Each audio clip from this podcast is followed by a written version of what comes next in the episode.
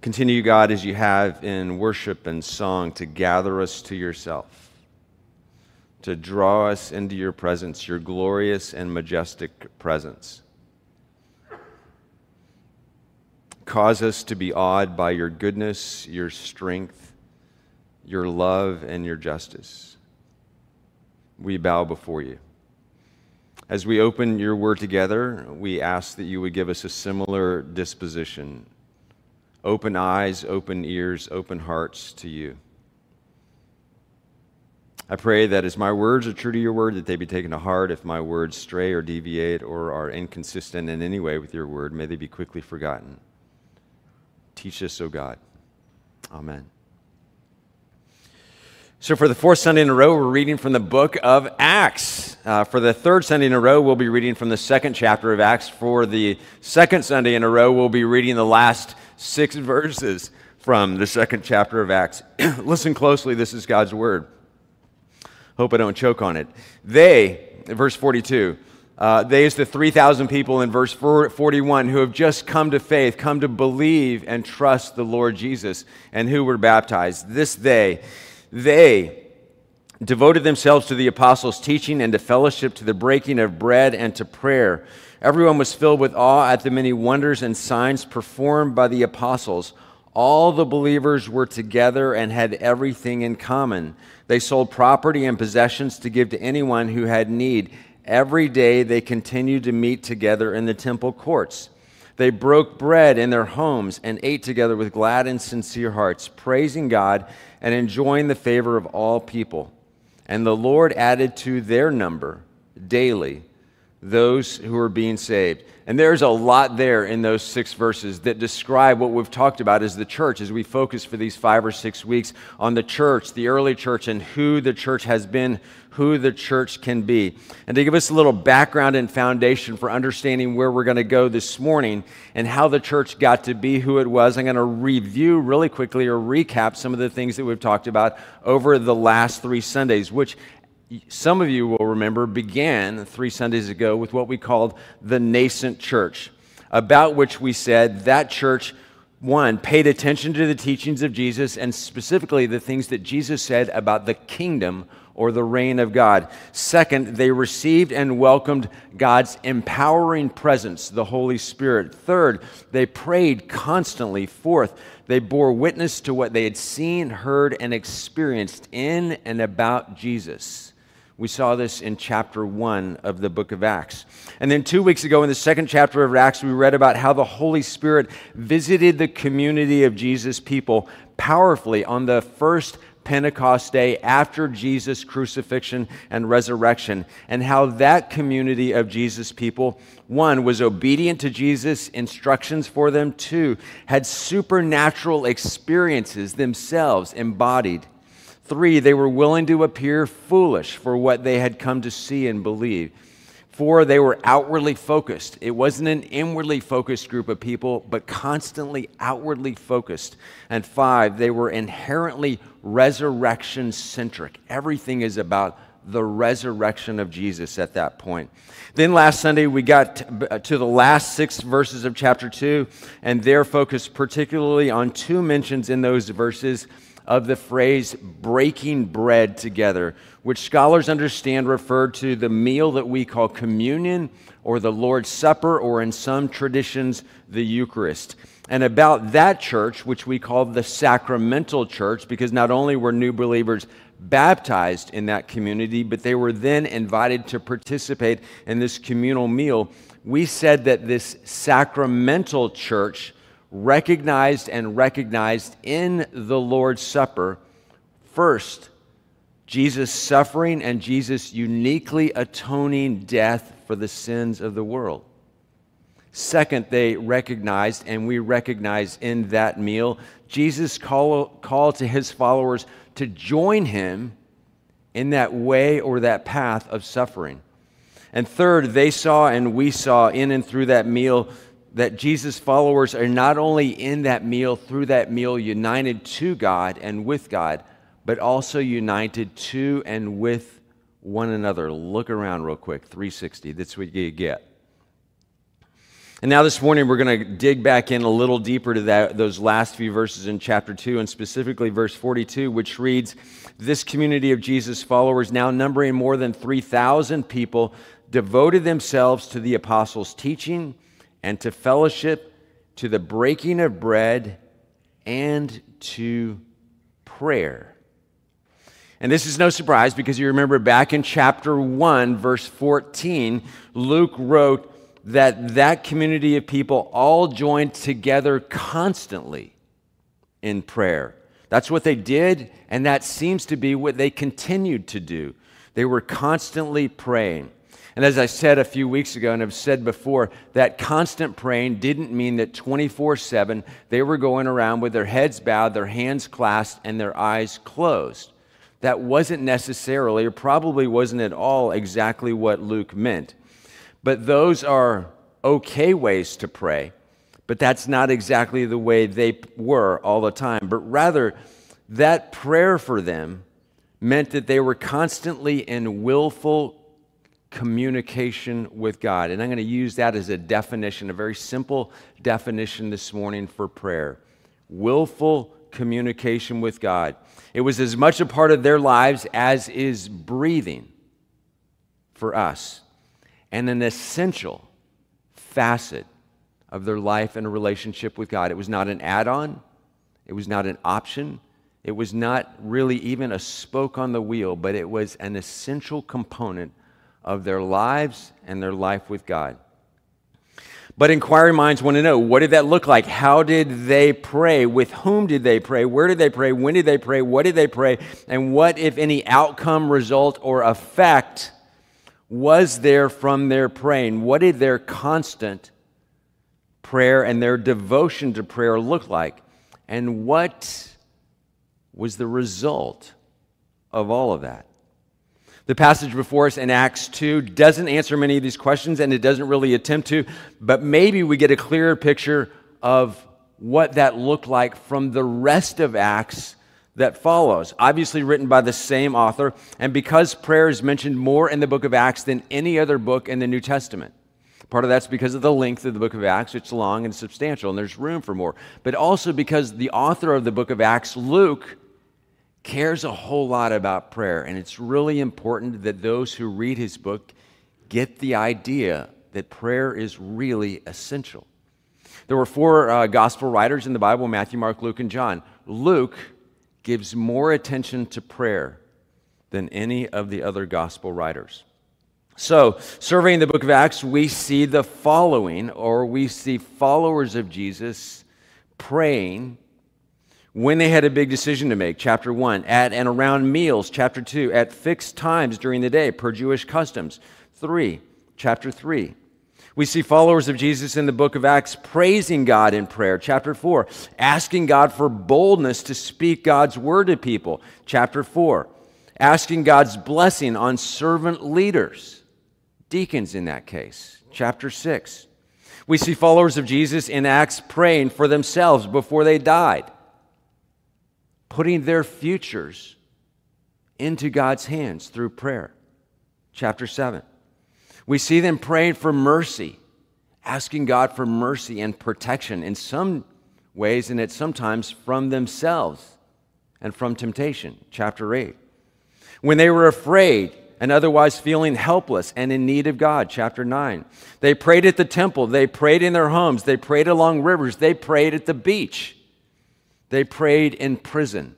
We see throughout the rest of the book of Acts. And sometimes they coupled praying with fasting. If we added to this list from observations we have made over the past three Sundays about the nascent Pentecostal sacramental church, we might also assume that these earliest followers of Jesus also prayed regularly through Jesus' teaching about the kingdom of God. Have you ever prayed through Scripture? Have you ever prayed through the teaching of Jesus? Try it. And they must have prayed that they would have opportunities to bear witness. That was important to them. And that they would have boldness in doing so. Something else they prayed. And that in addition to praying for themselves, they would have enthusiastically and zealously prayed for others outside of the church. I think a lot of our praying as a church in our body is focused on ourselves and in ourselves and the church. And Jesus turns that upside down, especially for the early church that had plenty of enemies, telling his people, pray for your enemies.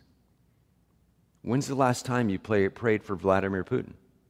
Not that he's your enemy or our enemy, but when's the last time you prayed for Vladimir Putin? Anyone pray for President Putin this week? This is amazing. That's awesome.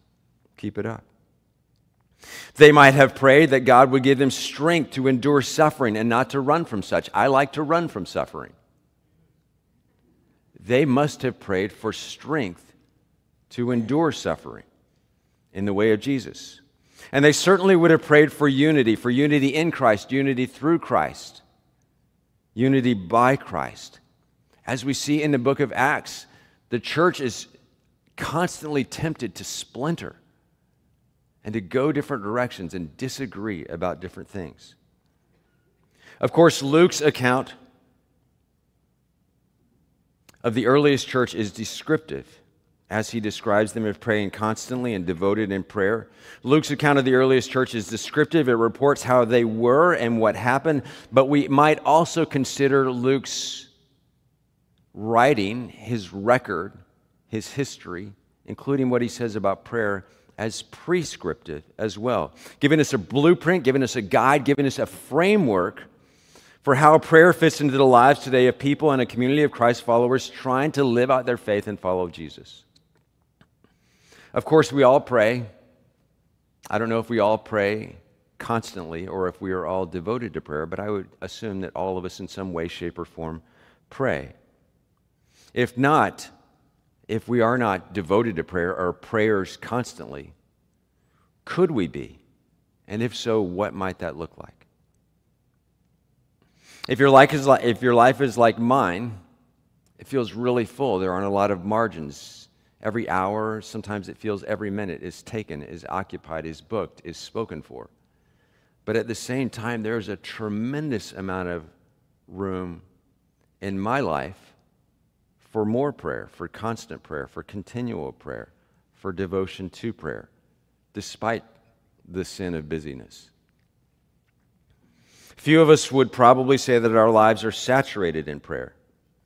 But for most of us, a life saturated in prayer would probably be transformative. And what we see in Acts, in the first two chapters of Acts and throughout the book, gives us a starting point, a foundation, a guide. Good. I suspect for many of us, our prayer lives consist primarily of two prayers thank you and help me.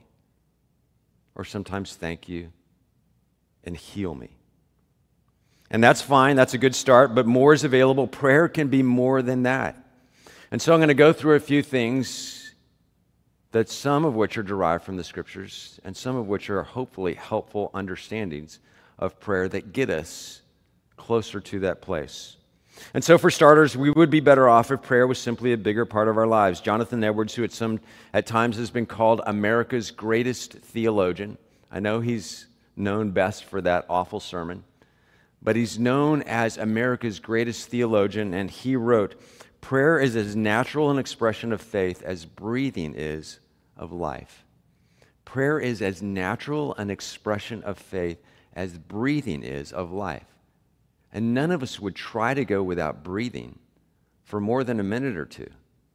It's just not in our nature, and that would be the end of us. And yet, most of us go without prayer for great lengths of time at our own risk. Henri Nouwen once wrote that prayer, when we are faithful to it and practice it regularly, slowly leads us to an experience of rest, rest, and opens us to God's active presence. In other words, allows us to see God in our midst and to encounter God in our midst, which is something that probably many of us long for.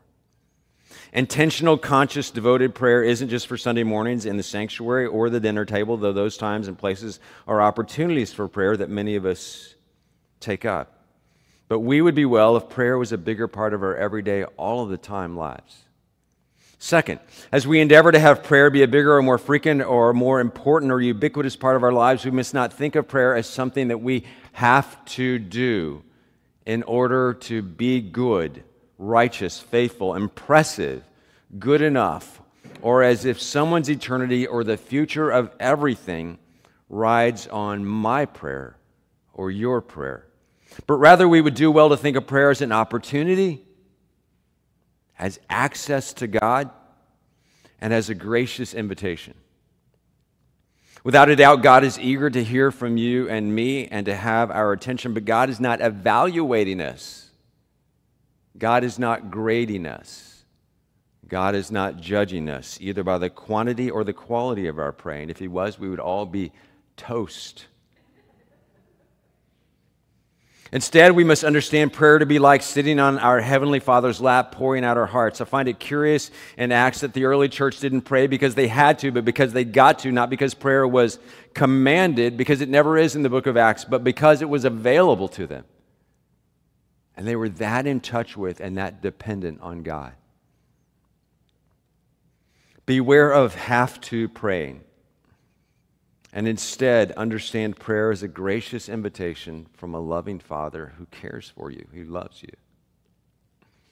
Third, we would do well to begin all of our prayers with praise to God, even if just one line like this Father in heaven, hallowed be thy name. Blessed be your name. May your name be held in high regard. You are amazing. You are holy. You are hallowed. You are praiseworthy hallowed be thy name. Many of our prayers begin in lots of different places. Apparently, beginning with praise is a good practice, according to Jesus. Fourth, pray that God's kingdom will come. Prioritize the coming of God's reign Make this the overarching theme of the bulk of one's prayers. And when we pray for God's kingdom to come, we are not praying for God's kingdom to come into existence. It already exists. Rather, we are praying for God's kingdom to take over at all points in the personal, social, and political order where it is now excluded on earth as it is in heaven. We are not praying for God's kingdom to come into existence. It already exists. But we are praying for it to take over areas where it is not currently. We know that God's kingdom is not a place, and God's kingdom is not just after, we die reality, but rather it is the realm in which what God wills is done. And God's will is that people will love Him and love one another. God's will is characterized by unity and justice and mercy and kindness and peace and joy. God's kingdom is characterized by truth and grace and by forgiveness and healing and restoration and generosity. Thy kingdom come. May thy kingdom come. May thy kingdom come. May we pray that, even at risk of our own kingdom coming. May thy kingdom come. And then, fifth, prayer certainly involves listening. As we said earlier, prayer is intentional communication with God. And intentional communication goes both ways, does it not? We all know people who have a hard time hearing because they have a hard time stopping talking.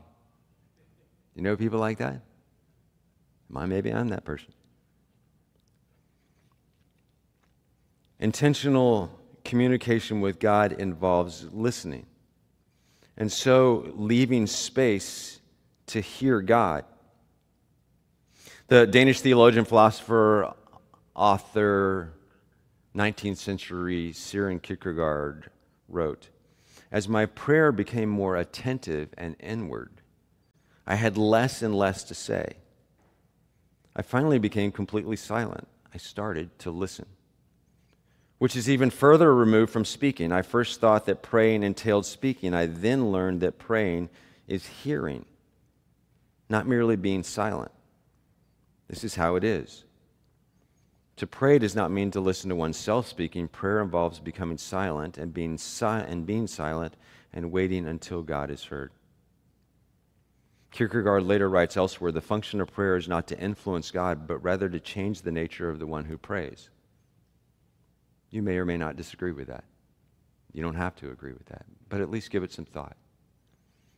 Richard Foster, in our current day, wrote To pray is to change. And from a Reformed or Presbyterian perspective, I might tweak that and say, To pray is to be changed by God. Prayer is the central avenue God uses to transform us. If we are unwilling to change, we will abandon prayer as a noticeable characteristic of our lives. The closer we come to the heartbeat of God, the more we see our need and the more we desire to be conformed to Christ. And this, this leads to my sixth point, almost done. We must be careful not to embrace a transactional understanding of prayer we must be careful not to embrace a transactional understanding of prayer. We must be careful not to embrace a view of prayer or of God that involves an exchange of goods and services. In other words, we pray and God acts, or God must act. We would do well to stay a safe distance from an understanding of prayer in which one believes either that he or she can control God or that God owes her something because she prays. It doesn't work that way. That's not how things are though God wants to hear from us, we cannot ever infringe on God's sovereignty. And we must not think that we can or should. We must be careful not to slip into a transactional understanding of prayer. Number seven, praying complements action, but does not replace it. Prayer works together with action, but is not intended to replace it. A person may pray, God, feed the poor people in my community, and yet never purchase food for that person or the poor. A person may pray, Lord, have mercy on such and such, but never offer themselves in faith as a means of that mercy. May our prayers never be a substitute for action for which God has gifted us, placed us, empowered us, provided for us, resourced us. But may our prayers undergird that to which God calls us. May they go together. May we not be people who pray for mercy for other people and yet refuse to be that mercy in God's leading and with the resources God has given us and in God's power. We read in the fourth chapter of Nehemiah when neighboring enemies are threatening God's people as they attempt to rebuild the walls of Jerusalem. God's people both prayed and they posted a guard, Nehemiah says. We prayed for our protection and well being. And we went ahead and posted that guard. It's not one or the other, but both. Prayer complements faithful, responsible, sensible, loving action, but is not meant to replace it. And finally, may our prayers be simple. Big words, complicated many words, many words are not necessary. Jesus said, When you pray, do not keep on babbling like pagans, for they think they will be heard because of their many words. Do not be like them, for your Father knows what you need before you ask Him. Do not be like them. May God forgive us when we pray to sound good. God is not impressed with our prayers. God is not impressed with how we sound. Therefore, we should never attempt to impress anyone with our prayers. Keep it simple, keep it unpretentious, keep it true, keep it pure. And God will hear, and He will be honored, and He will join us in that conversation.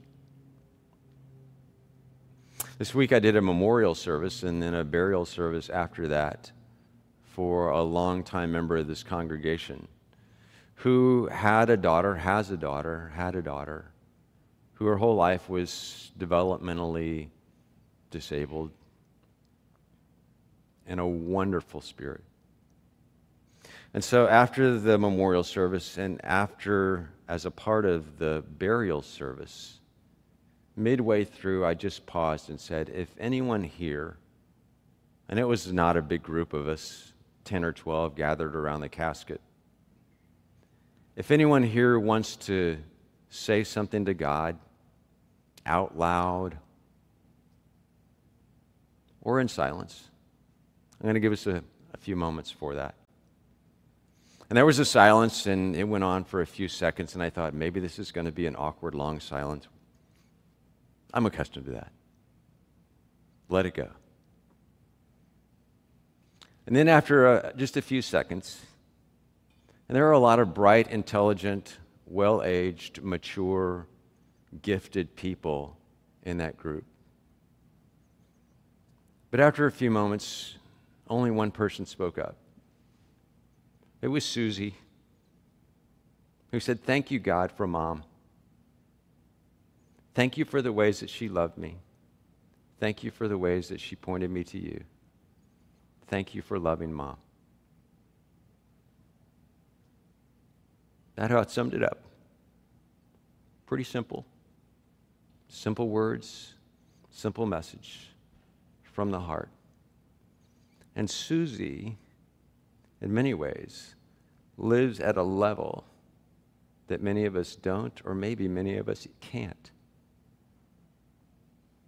And yet, prayer is just that simple, as is communion with the Father who loves you, who is present for us, and who wants to hear from us.